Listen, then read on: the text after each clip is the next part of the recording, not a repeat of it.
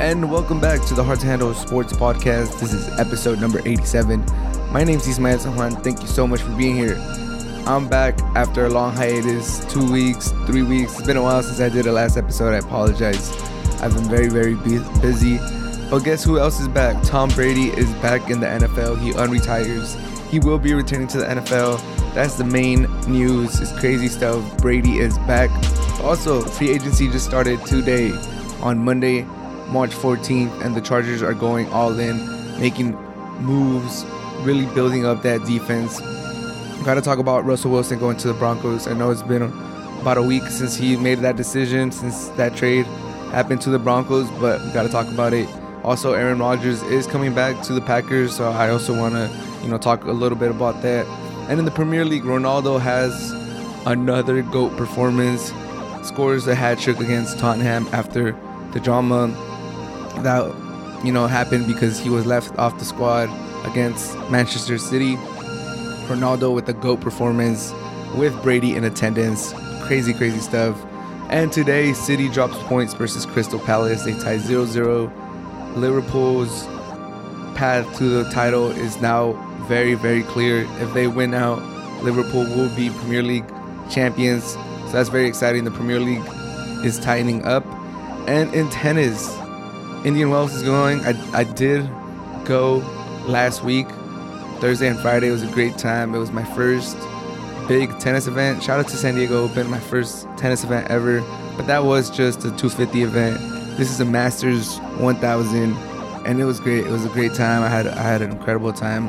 Um, today, Monfils eliminates Medvedev, the number one ranked tennis player, who will lose his number one spot after only having it for three weeks. Djokovic will be the number one after um, Indian Wells. And Nadal is just ridiculous. You know, 17 and 0 to start the season. Coming back versus Korda, he beats Dan Evans today. He has Opelka next. We obviously got to talk about the GOAT. The GOAT, Nadal, incredible start to the season, incredible start to Indian Wells, 17 and 0. All of that on this episode of the Hard to Handle Sports Podcast. Let's get started. Tom Brady is back. Tom Brady is back after six weeks. I think it was six, seven weeks of being retired.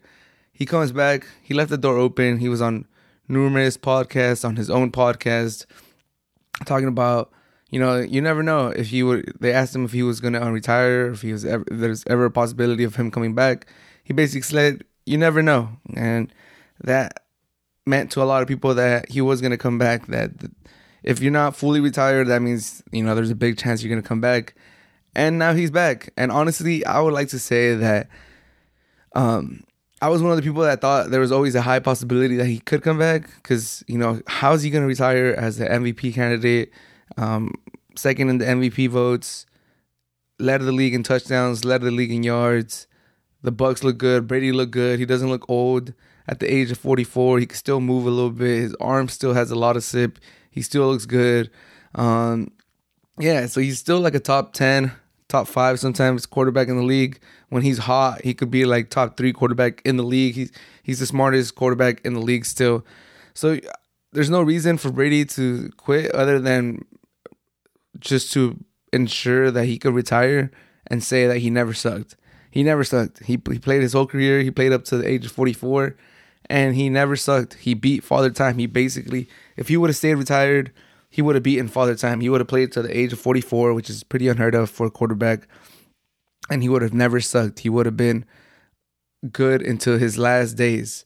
But I think that's even that's harder to process because you want to play till till you know you can't till they tell you they're like all right you know what like you're gonna be a bench or we're gonna have to you're gonna have to give us some money back like it's hard for the greats to walk away when they're still good so that's why i made it i thought it was hard for brady to just leave like that and so i do think he was on the fence and then he goes to old trafford a very historic place very important place um, one of the biggest stadiums in the world in terms of like magnitude the history of it and he goes and watches another GOAT, Cristiano Ronaldo. And Cristiano Ronaldo puts on a show in front of Tom Brady, scores three goals. You can see there's videos of Tom Brady clapping it up for for Ronaldo, being impressed. He probably got you know riled up with the environment. He saw the crowds going crazy.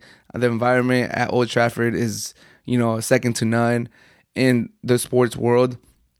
So I think that's really what set what set, you know, set it over the top for Tom Brady. Like he he might have been content with this decision and then he might have been, you know, on the edge. He might have had an itch that he wanted to come back to the league. And then he sees Ronaldo doing that at the age of 37, which is almost as impressive or even more impressive than Brady playing to the age of 44 because Ronaldo I, I'm nothing against Tom Brady, but uh, if he takes care of his arm and he and he has a nice line and they protect him, he could play forever, especially with the rules in the NFL right now. With soccer, with football, football, you know, you got to keep fit. You're running 90 minutes, like you got to be able to jump. Like it's it's almost like if a wide receiver would play like really elite at the age 37, or a cornerback per se, or a running back even. You don't really hear it, or NBA players. It's more comparable to like um, LeBron James doing it because they're actually like you know running around, jumping, using a lot of their body.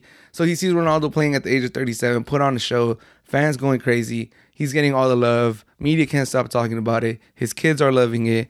He just, I think that really, I think that really pushed him over the edge. Just seeing all the love that Ronaldo was getting at the age of 37. And then after the game, Ronaldo and him have a nice little talk on the pitch. Ronaldo, being a class act, gives one of his kids a jersey. He, I think he said that he was gonna get the other one something like he'll, and then Brady's just patting him on the back, like, "Oh, you're good, you know, thank you so much." And then they kind of talk a little bit, and Ronaldo leads with the line. I don't think he meant this intentionally, but Ronaldo his first language is not English, so sometimes words get you know mixed up. Like if he, if English would have been his first language, he probably would have said, "Oh, like are you done? Like, um, you're retired, right? Like you're done playing football or something like that." But he said, "Oh, and you're finished, right?" Or something along the. He used the word "finished," and although "finished" does mean like you're done, it also kind of gives the impression that oh, you're finished, like like you're washed, kind of. And and, and like if that Brady could have interpreted it that way is what I'm trying to say. Although Ronaldo, I don't think that's what Ronaldo meant. He just literally meant like, "Oh, you're done," right? But it, like the finished, I don't know that that word "finished" has a connotation in sports like, "Oh, this dude's finished. Like he's done. Like he's he's washed, basically." And Brady had a little response where he's like, eh, "Like I don't know, I don't know exactly what he said, but look like, oh, maybe or one more one more year or something like that." And then the day after, he he breaks the news, saying that you know he wants to come back and this is not it for him, and he's coming back to the Bucs. So, like I said, I'm not overly surprised. I was. I, I will say I was surprised because it was so soon. I thought he, I did think he was gonna come back before the season started, so this was like like I did get, I did kind of like scream. I, I went to knock in my roommate's door and I was like, bro, Brady's back.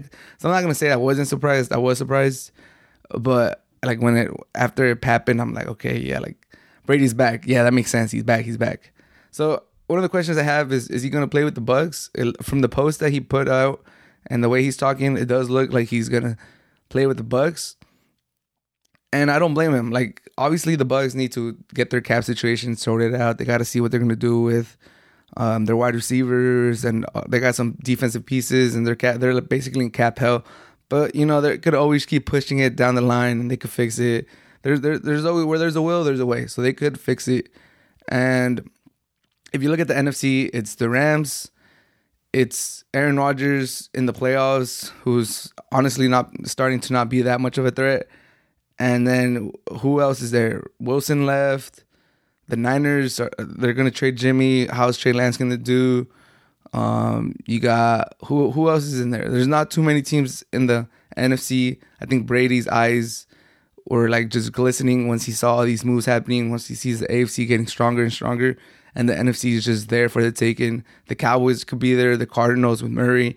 Like none of these teams are really like, you know, asserting themselves to just be the top dog in the NFC.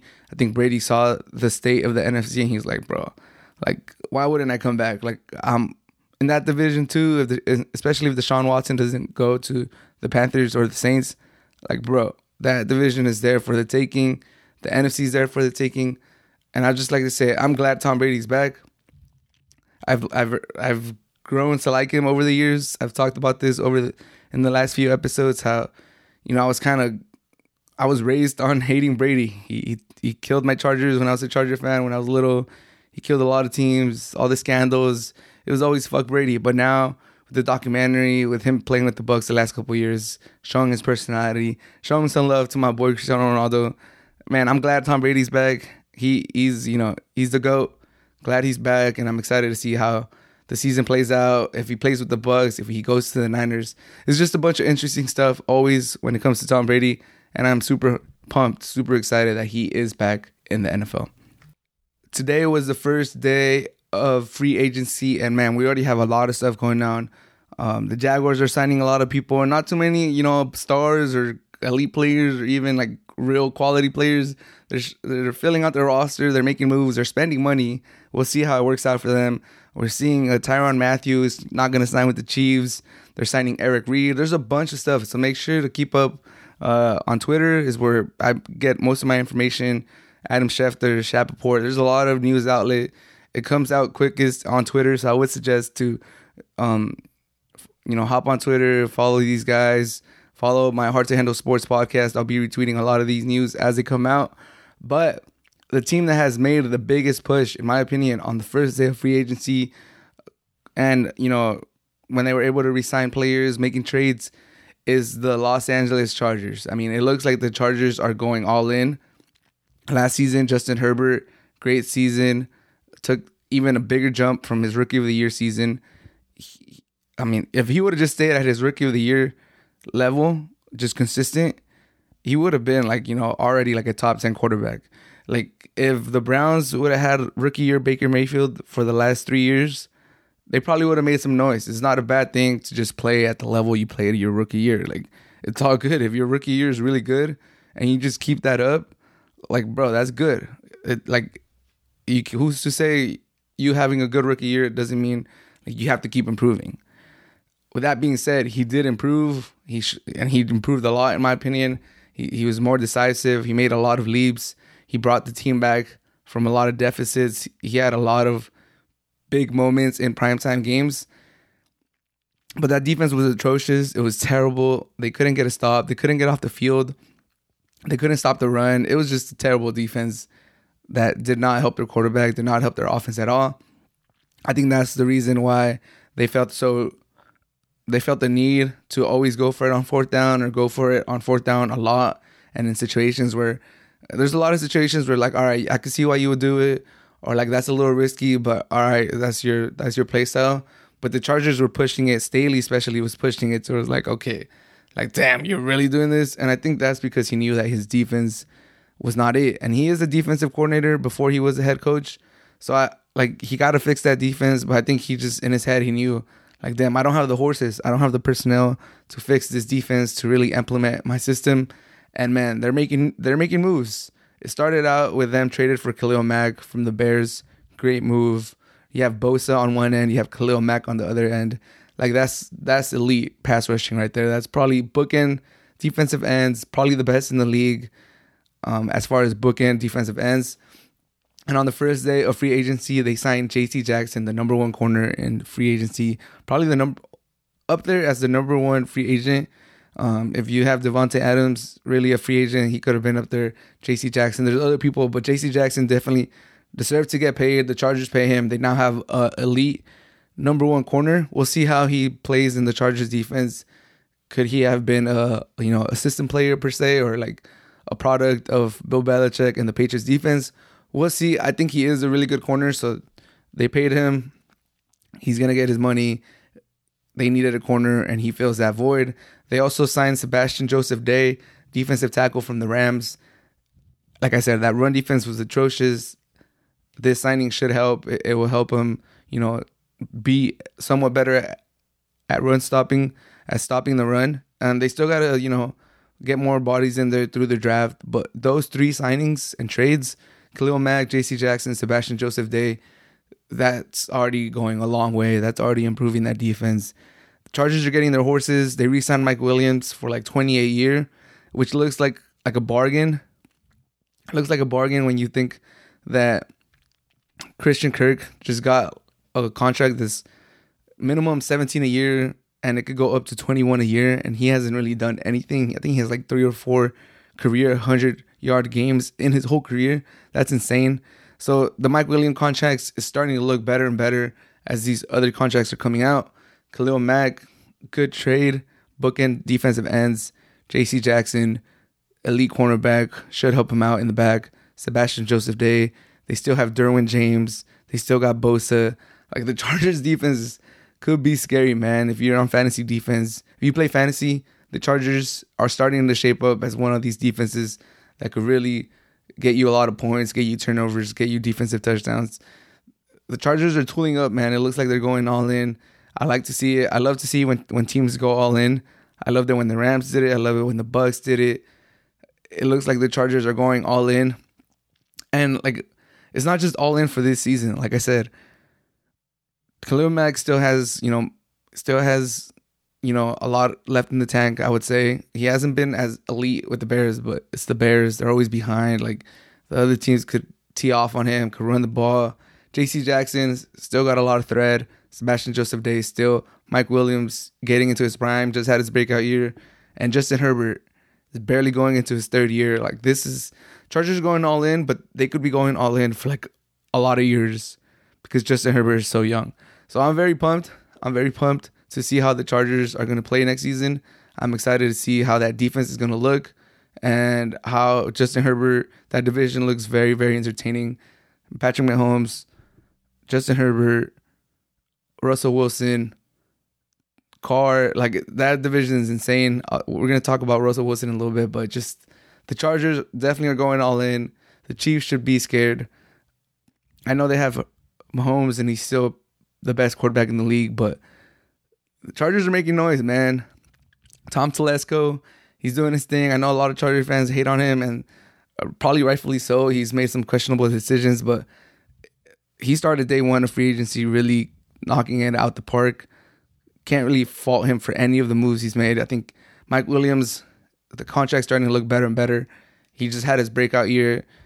He offers like a deep threat, a vertical threat for Justin Herbert, Khalil Mack, next to Bosa, probably going to be bounce back year if you consider the last few years a down year.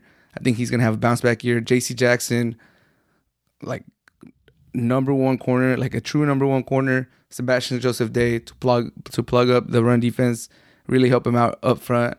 Like I can't find a fault with any of these moves. Maybe the contracts if you really want to nitpick, but I don't think so. They had the cap space. I think the contracts are solid. I'm all for it. The Chargers are going to be scary in 2022, 2023. But enough about the Chargers. Let's talk about another team in that division. Russell Wilson is now a Bronco. And man, like I like I said, this I hadn't made an episode in a couple weeks. So I'm sorry, but I think it's a perfect time to talk about him because, like I said, like I just finished talking about, the Chargers are making moves, and although the Russell Wilson is with the Broncos now, I think they're still the third best team in the division. They only went from fourth to third. At the time of the trade, you could argue that they went from third or fourth to second.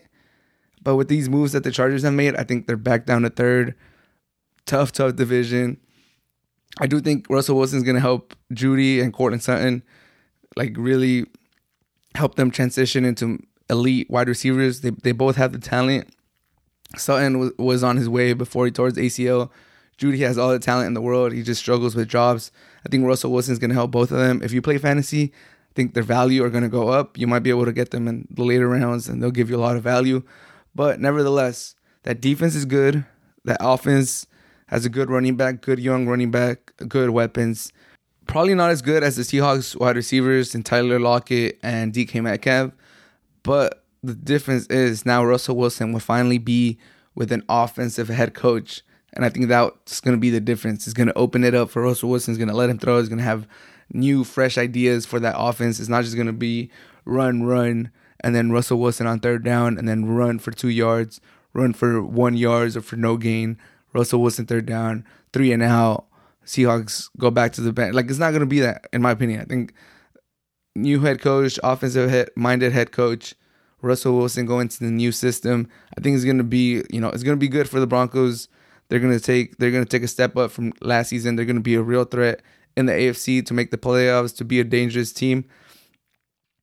And like I said, at the time of the trade, I did think they could push the Chargers for that number two spot in the division.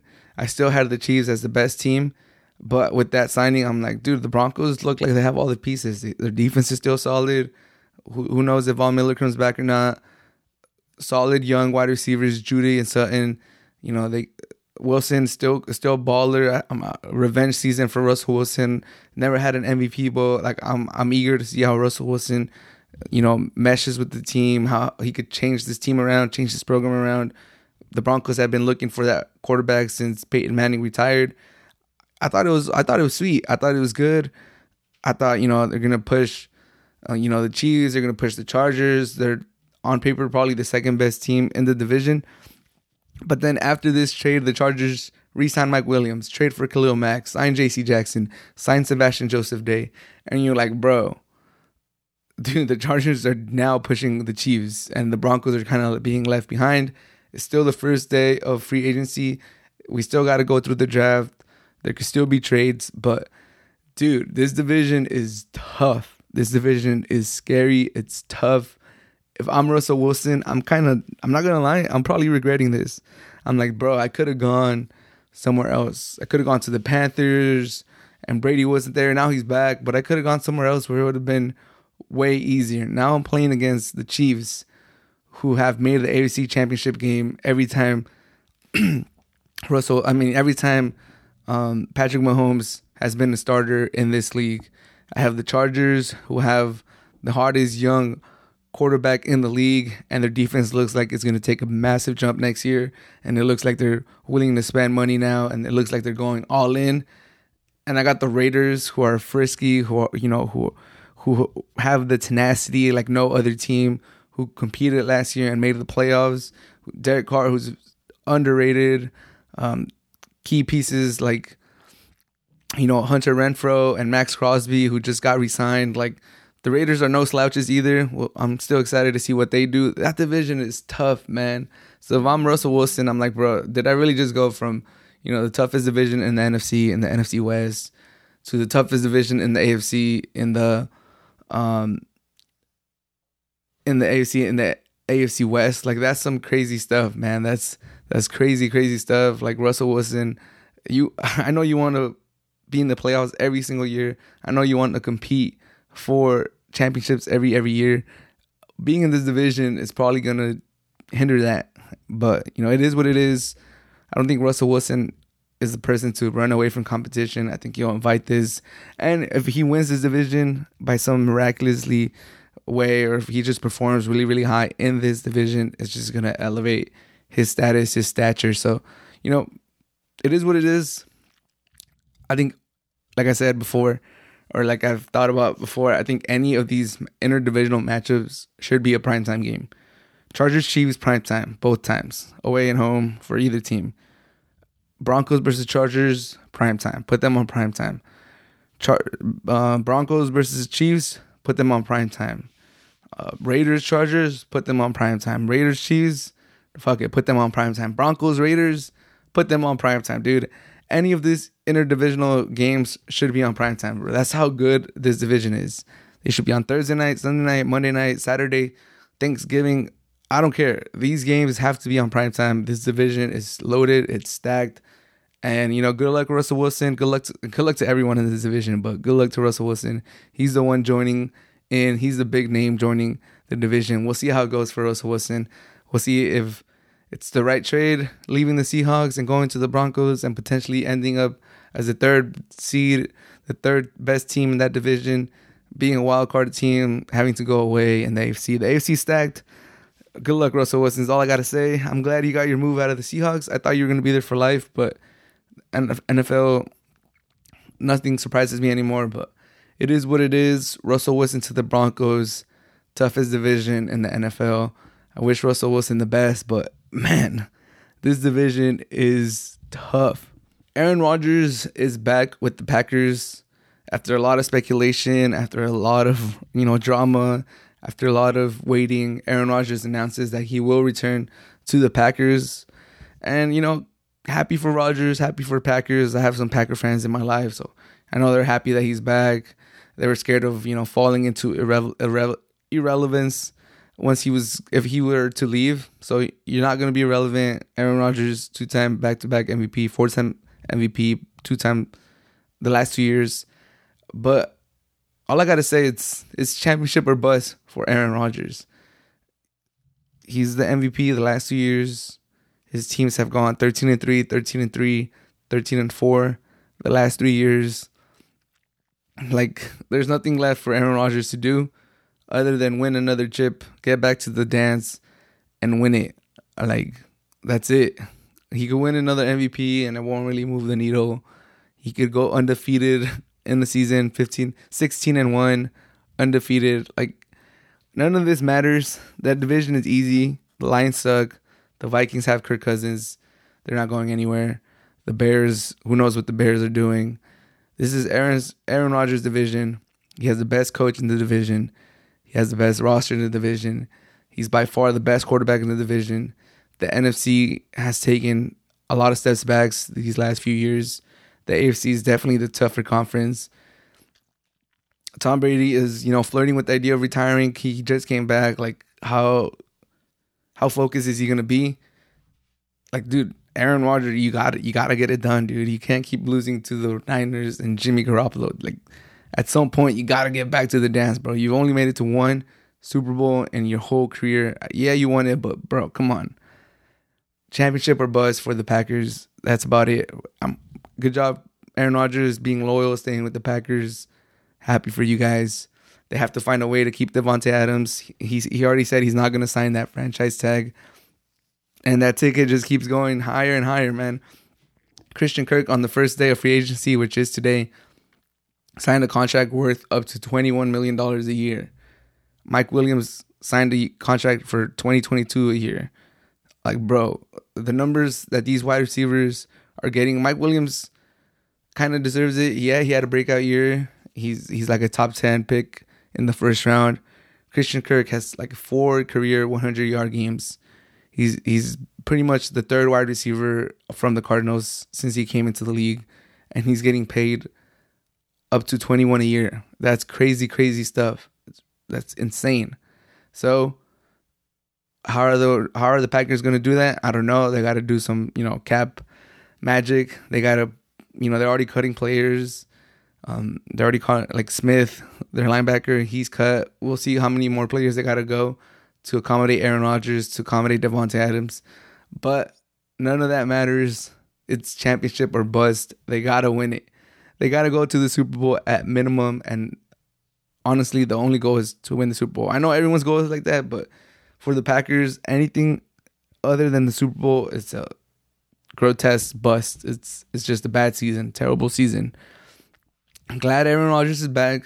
Glad you know he's probably gonna play there his whole career. We'll see what they do with Jordan Love. That's all good. It's all good, but it might have been better if he just left, to be honest. If he would have gone to the Niners, they're probably a nice team that he can go to. He goes somewhere else, wins it, gets away from that whole drama situation he has with the Packers. Now it's just it's building up. You gotta you gotta get back there. You gotta lead the Packers to another Super Bowl. You just gotta do it. We'll see if he gets it done, but I'm glad this little charade or like this little situation situationship they had going this offseason is finally resolved. He's gonna come back. He's gonna sign a cap friendly deal according to Aaron Rodgers. And we'll see how they do. We'll see what they do with Davante Adams. He needs a contract. He demands a contract. We'll see how that works out. We'll see how many players they cut. We'll see if they get any free agents, some cheap free agents to fill out the roster. We'll see how they draft. Get him another wide receiver to help out Davante Adams, get him like an another pass catching tight end because we'll see how his tight end comes back from that ACL injury. Just help him out, help out that defense, running back, go win that Super Bowl. Aaron Rodgers. That's all. Like that's the only goal. That's the only goal. Cristiano Ronaldo never fails to amaze me after a week filled of criticisms of people judging him, trying to read into his character after being dropped for the Manchester City game because of an injury. And then reports came out that it wasn't an injury, that the coach had left him out of the squad, and Ronaldo was throwing a fit, throwing a tantrum, going back to Portugal to send a message to the team that, you know, he should be in the starting lineup. He shouldn't have been in the bench. A lot of speculation. In the end, Manchester United got ran through by Manchester City. And you could tell that, you know, it's not Ronaldo that's the problem, it's the team as a whole. It's like they have a cancerous culture, locker room. Since Sir Alex Ferguson left, they have not been the same club. They have not been that consistency, that model of consistency that they used to be.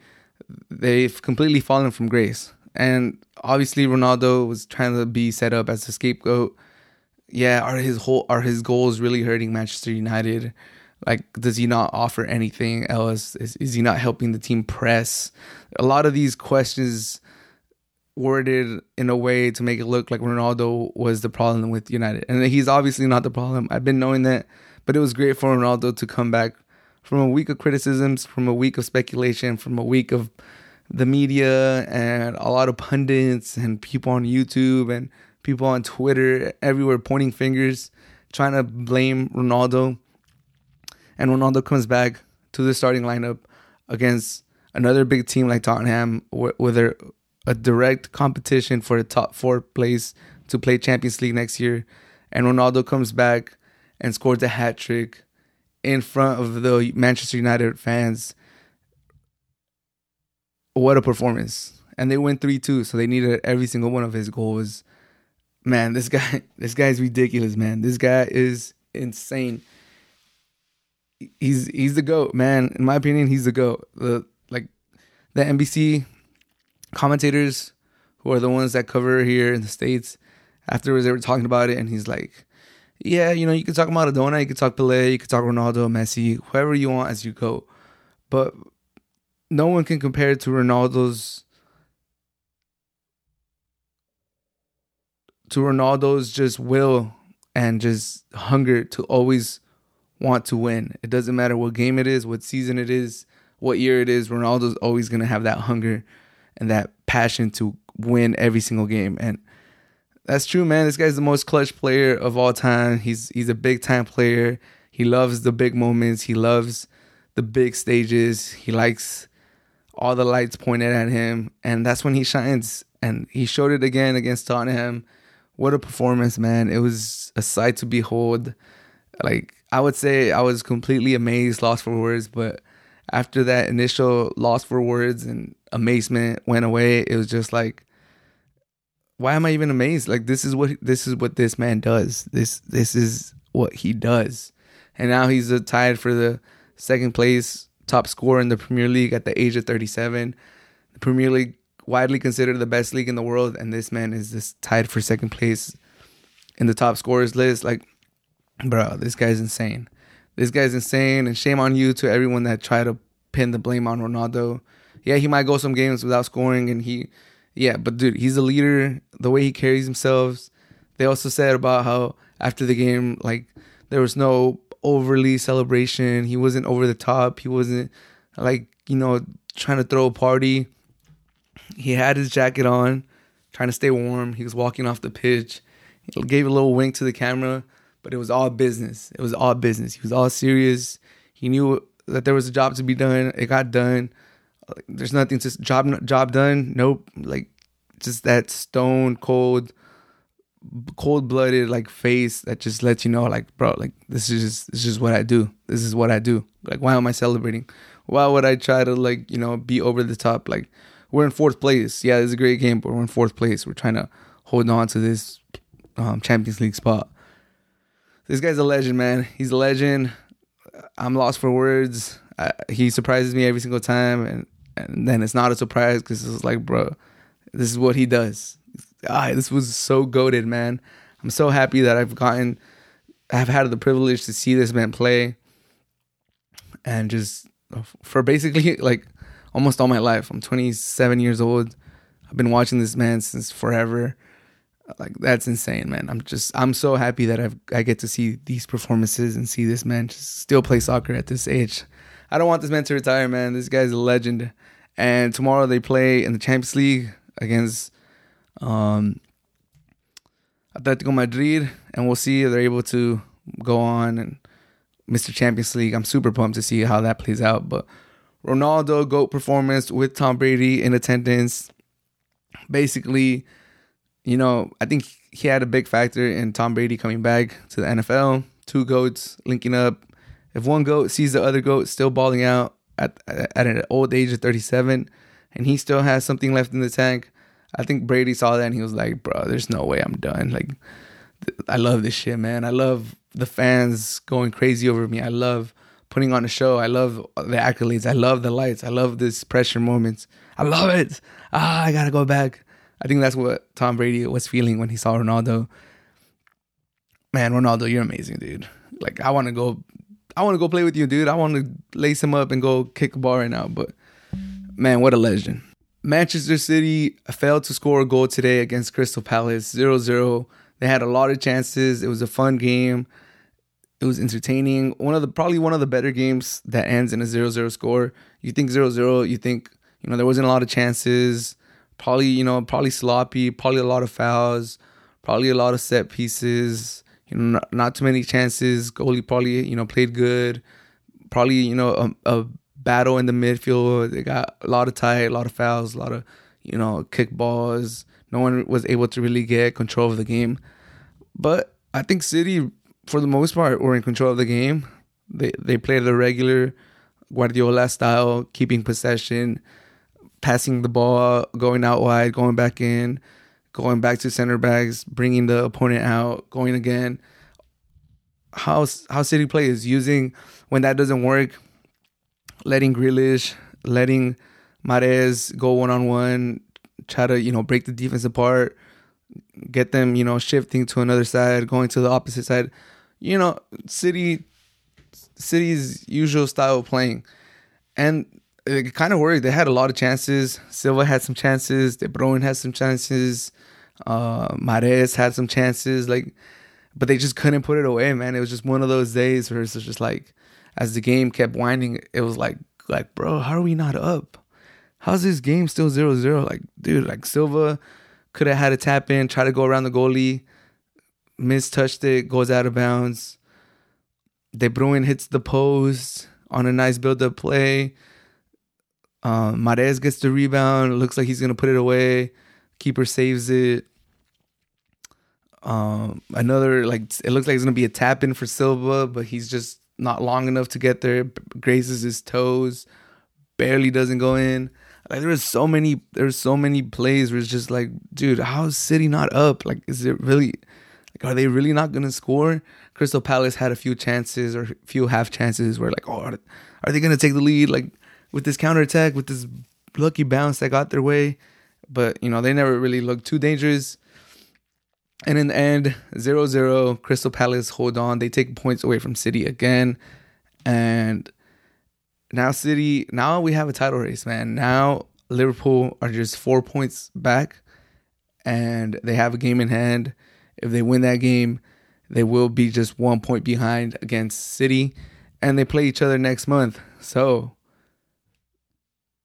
this means if Liverpool wins out from here on out to the end of the season, Liverpool will be crowned Premier League champions, which is crazy, especially in January when City had built up like a six, seven, I think even like an eight or nine point lead.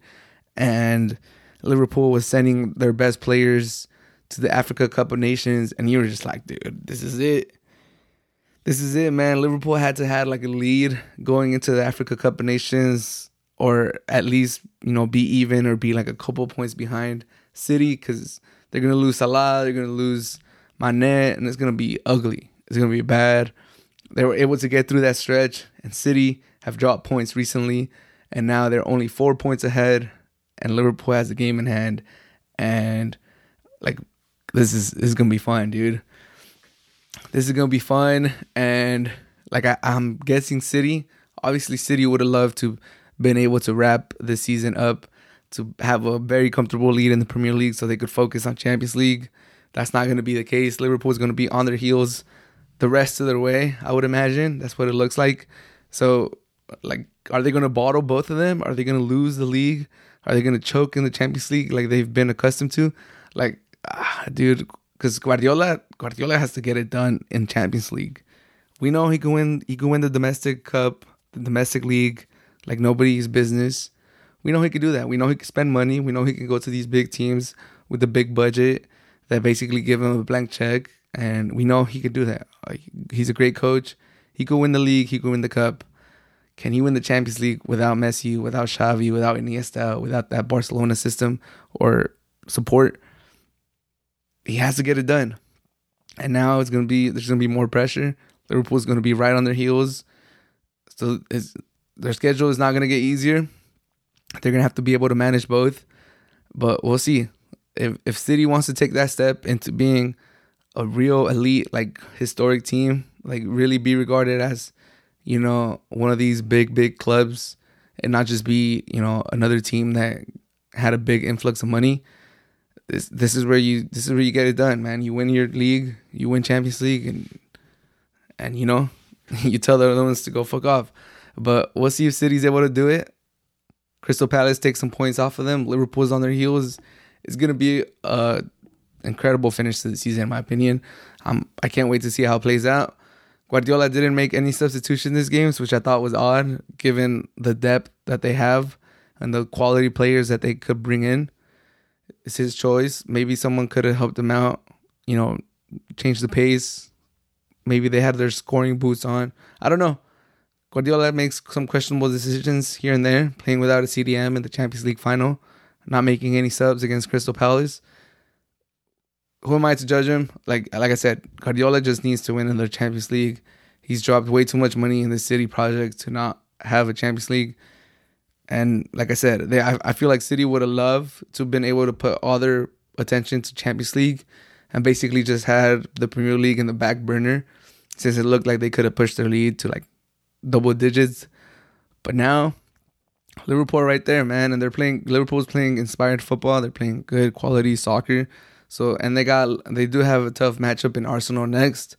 So if if Liverpool gets through Arsenal and do that, that pressure is just gonna keep building on City, and we'll see how they do. We'll see how they uh, respond. But I'm just happy. I'm ecstatic. I'm super super super super happy that we're gonna have a race in the Premier League. I was so bummed out in January when it looked like City was gonna run away with it, and United. I thought it was gonna be a 14 race this year.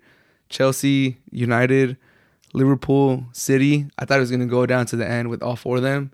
I really, I really wanted that to happen, and at the very minimum, like at least a two horse race. But and it looked like City was really just gonna run away with it. So I'm very pumped that you know they kind of stumbled.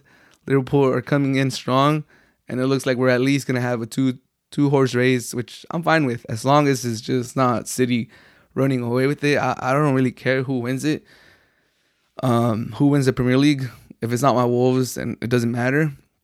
All I wanted was to have a close race, and it looks like we are gonna get that. So I'm pumped. I'm excited. Shout out to Crystal Palace for making City drop two points and tightening up the race. I can't wait to see how this plays out. Shout out to Monfils. He eliminates the number one tennis player Medvedev at Indian Wells. His forehand went god mode in the last two sets. After dropping the first set to Medvedev, Monfils wins the second set, forces a third set, a deciding third set, and then he takes the third set in very convincing fashion. He beats him 6-1 in the third set, and Monfils has had a very, you know, great start of the season. Um, he, he's talked about how he thought about retiring last year, but he start he starts the season real strong. He's married now. He's his wife is great for him, and at the age of 35, he's having one of the best starts to a season. So shout out Monfils. And this dude is is an entertainer, man. I I love how Monfils plays. I love his charisma. I love I love how he carries himself on court. Watching that man play is is is a pleasure, in my opinion. Um, he beat Medvedev, the number one player in the world. Only the second time he's beaten a number one player, a current, a player ranked at the time of the match as the number one player. That's the second time Monfils has done that. And and he stayed true to himself, man. He he didn't like forget how he loves to entertain the crowd. He did his underhand serves. I believe he won like two points off of that. Um, he still did like his like mannerisms when he goes for like a kill shot jumping up and you know kicking and doing all this crazy stuff that Monfils is known for. He still did all of that, and he still came back and beat Medvedev. Like I was, it's it's fun, dude. Like I love Monfils. I don't, I don't have a problem with Medvedev. I wasn't like rooting against Medvedev per se, But I am very happy that Monfils won this game and he plays Carlos Alcaraz next. Teenage sensation. Everyone knows who Carlos Alcaraz is now. Um, at, at this point in his career, he he's taking the league, he's taking the tour by storm. But we all know who he is. It's gonna be a, very very fun match. And honestly, if it's not Nadal, I wouldn't mind Monfils winning it, dude. Like he's never won a Masters 1000 tournament in his career, which is crazy. He doesn't have a Grand Slam, and he's one of these players that have been consistently good for a long time. I believe he's gotten to a final in an ATP tournament for like the last 15, 16 years, which just goes to show how consistent he has been, and which just makes it crazier that he's never won a Masters 1000 or a Grand Slam. Grand Slam, more understandable. We've had these behemoths of the sports in Federer, Djokovic, and Nadal. Uh, only a few have been able to get a Grand Slam since with them playing. So it's, it's not too crazy to think Monfils has not won one of the slams. But the fact that he's never won the Masters 1000 is just shocking to me. And I do hope that he wins one before he retires. And I'm just, I'm also happy that he's playing so good at the age of 35. Like Nadal, which I'll talk about in a little bit, has been killing it. And he's 35 years old too. So we got to give Monfils his credit too. 35 years old contemplating retirement last year, wasn't having the results that he wanted. His his rank was dipping, and now, dude, he he won. He won a tournament at the beginning of the year in Australia, and you know he's had some real strong showings. So I'm just happy for Gael Monfils. What a match! He takes down the number one player, and for Medvedev, like, is more of the same from this next generation. Like just when you think they're about to take that next step, just when you think they're ready to take the mantle and show the world what they're made of and show, you know, let everyone know that tennis is going to be in the proper care and the proper hands once these three greats retire. Once you're just ready to crown them, they kind of let you down. And Medvedev, he could have won the Australian Open, really cemented himself, two time back to back Grand Slam champions. He would have been the first player ever to win his maiden trophy, his maiden Grand Slam, and then win the next Grand Slam. I believe that's correct. He would have been the first one to do that, and then he kind of chokes against Nadal, and then he loses to Nadal in Acapulco, pretty big tournament, the uh, Mexico Open, a 500 event, and then we come here to Indian Wells, Masters 1000, loses to Monfils after being up in the first set. I'm not saying Medvedev is, you know, a slouch or I don't really want to criticize him, but I expect a little bit more from Medvedev. But we'll see. He only had the number one spot for three weeks. We'll see if that lights a fire in him. We'll see how he responds to this. We'll see how he does in Miami and um, the U.S. part of the tour, and then the clay season and Roland Garros and Wimbledon. There's still a lot. The season's still very young. He very easily could win that number one spot, especially with Djokovic vaccination status in limbo, and we don't know which tournaments he's gonna be able to play. We don't know how many points he's gonna drop because of that. So by no means is this like the last time Medvedev is gonna be number one. But I was a little shocked that he only held that for three weeks. I think I thought he would have gone into these tournaments with more hunger, more you know eagerness to perform well, so he could keep that number one spot. But we'll see how he bounces back from this. I, I still do think Medvedev is the best one of that new generation with Tsitsipas, Zverev, Berrettini, all these guys. But like I said, I think a lot of people once he won the Grand Slam, once he won that number one spot, and he basically won it the same week he got eliminated in Acapulco, and people were just like, yeah, he's he's the one that broke the curse or like broke the streak of no new number one since like 2008 when it was Nadal, Federer, Murray, and Djokovic who had been number ones for like 18 plus years or something like that.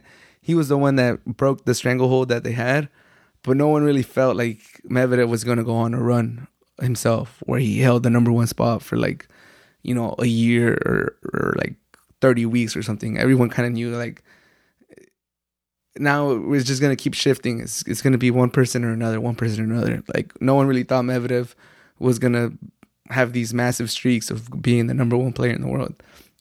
And there you go. Three weeks. First time as number one, he held it for three weeks. Hopefully for him, the next time he's number one, he's able to hold it a little bit longer. But enough of this new generation. This old generation is still going strong. Namely Nadal. Nadal is ridiculous, man. He's 17 and 0 to start the season. Incredible comeback versus Korda. That was ridiculous. I was at work keeping keeping track of the game on my phone, and I was like texting my buddy. I was like, "Bro, Nadal's down a break in the third set," and then he got broken again. I'm like, "Dude, it's bad." Five two. He's down five two. He's down two breaks and it's not like it's not like a five two where you're down one break. It's not like a five two where you're about to serve and you can make it five three, and then all you got to do is break him once and you're back on serve. Like it's a five two with Korda serving for the game. If he held his serve, you lose six two. If you break him, it's five three, and then you serve and you you hold your serve, and it's five four, and then he gets another chance to close it out. Like it's bad, it's ugly. You're down two breaks, and then I went back to work. I had I had I had everything recorded, so I did watch the ending, but just to find out that this this madman came back from five two against Korda. I mean, nothing nothing should surprise me. I've, I've just just earlier I should I said that like Ronaldo, nothing should surprise me how Ronaldo bounces back to criticisms and to like people pointing fingers at him. With Nadal, it should be the same thing, dude. When he's down, when it looks like he's out, like you, can't give up. You can't give up on the man because uh, there's so many good quotes from this moment against Korda. Like Rublev said that he's he's the best fighter the sport has ever seen. I think uh, someone else said that the whole stadium had given up. No one thought he could win except the the only person that mattered, and that was Nadal. And then Nadal himself said that in tough matches like this, they're very, very tough. And if you don't think you could win, you'll lose 100% of them. And if you do think, you, uh, he's some, oh, I forgot what he said. I, I don't want to misquote him, but he basically said in tough situations like this, 90% of the time you lose. 90% of the, t- of the times you're in these situations, you lose. But if you don't believe you could come back, you lose those 100% of the time. And that was like, whoa, this guy's mental strength is on another fucking level. This guy's a fucking legend. What a fucking beast. Oh man, Nadal. Like watching him come back against Medvedev in the Australian Open and all the numerous stuff, amazing heroic comebacks he's had. Like never doubt this man. But I think I also I, I like Korda. Korda's cool. He's a lot of people have him ranked as the best American player or the one that's gonna lead the U.S. tennis back into its glory days. And I need to make another segment or another episode on the podcast or another, you know, whatever I got to talk about U.S. tennis players because they're doing pretty good. I like Korda. I I like serve ball Reilly Opelka. Isner still doing his thing. Hopefully, Jack Sock is able to really add some fire to add some fuel to this comeback he's trying to do. Um, even Cressy has the serve and volley going, and he, and he could be you know a tough match for a lot of people. I, Frances Tiafoe is my guy. Like that was sick as fuck. He's dope. I always like watching him play. Um, Taylor Fritz is dope. He's he has a high ceiling too. He could potentially crack top ten this year. Um, Nakashima he, he's had some good games. I like what I see from him. He's only 20 years old. Uh, there's a lot. There's a lot of Brooksby. Brooksby just beat Tsitsipas right now as I was recording this. That's that's dope. So there's a lot of there's there's some good Americans coming up. So Korda, Korda doing his thing against Nadal. Like like yeah, Nadal's my boy. That's my favorite player. I would have hated to see him lose, but I was also impressed with Korda, dude. I, I saw a little bit of. Oh, I went to Indian Wells last Thursday and last Friday, first day of the main draw for the men's and second day, and I saw Korda versus uh, Kokkinakis. Um, it was late at night. It was it was like first day, and I was kind of tired, but I still watched them, and it was still fun. It was good.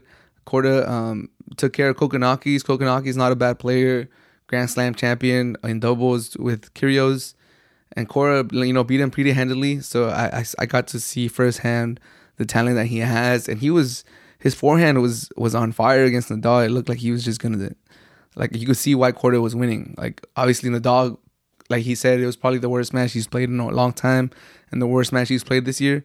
But Korda was also playing really really good. So I was like, okay, good good for Korda. This is good for American tennis. Sucks that my boy Nadal is, you know, the one at the end of it, but good for Korda. And Nadal is just a monster, dude. Just comes back. I, I I'm glad to see how Korda take it. I, I would have liked to see him take it a little bit a little bit rougher, just because I want to I want him to be hungry and to want to win everything and for it to sting, for it to hurt, so that next time you know it fuels you. But it's, it's not a bad thing that he took it in stride. Like he, he was playing against his hero. He took it in stride. He took it. He took it in good, in a good way. So it's not bad that he took it that way. And Nadal down a break against Dan Evans today, wins the first set, wins in straight sets. He has Reilly Opelka next, so that should be fun. Reilly Opelka took care of um, Shapovalov today, and you know serve ball. We'll see how that plays out. So he is another American in the draw, but I got to see Nadal practice, and he's he's a monster. He actually responded to something that I said. Um, he was like beating himself up over a point that he lost in the practice to Tsitsipas. He was like saying something in Spanish, and I, I think I said "No pasa nada, no pasa nada" or "Está bien," and then he just basically like acknowledged what I said. So that was pretty cool. I was telling the crowd around me, I'm like, "Oh yeah." It's because we're boys. Like that's my boy right there. We're, we're about to, you know, go get coffee after this practice or something. It was a, it was a fun time. I couldn't believe that Nadal was like ten feet away from me. That was insane. And then watching his, or not watching, but like watching it on my phone, how he was losing to Korda and the way he came back, just crazy, man. This man's ridiculous. 17 and 0 to start the season. And if he's able to win this with clay season right around the corner, the sky's the limit for Nadal. Even if he doesn't win Indian Wells, what a start to the season. This man's a monster. My favorite player, in my opinion, the GOAT. Anybody can have whoever they want as their GOAT. My opinion, Nadal is the GOAT. And like he, he just keeps amazing me. And I'm just gonna continue to enjoy his tennis as long as I can because Father Time's undefeated, but man, like these greats are pushing are pushing him. Brady, it looked like Brady was about to hand uh, Father Time his first loss. Nadal is trying to give him his first loss. Like it's just incredible what these guys are doing. But shout out to Nadal for killing it at Indian Wells. Incredible, incredible stuff. But that should do it for episode 87 of the Hard to Handle Sports Podcast. Thank you so much for making it to the end. I appreciate you. Sorry, guys, for not not talking about sports in so long. I've been really, really busy, but that's no excuse. I'm gonna try to be consistent again with consistent again with these episodes. But I hope you guys have a great rest of your night. Nick Kyrgios is currently playing. I'm gonna go watch that as I edit this and put it up. Have a great rest of your night.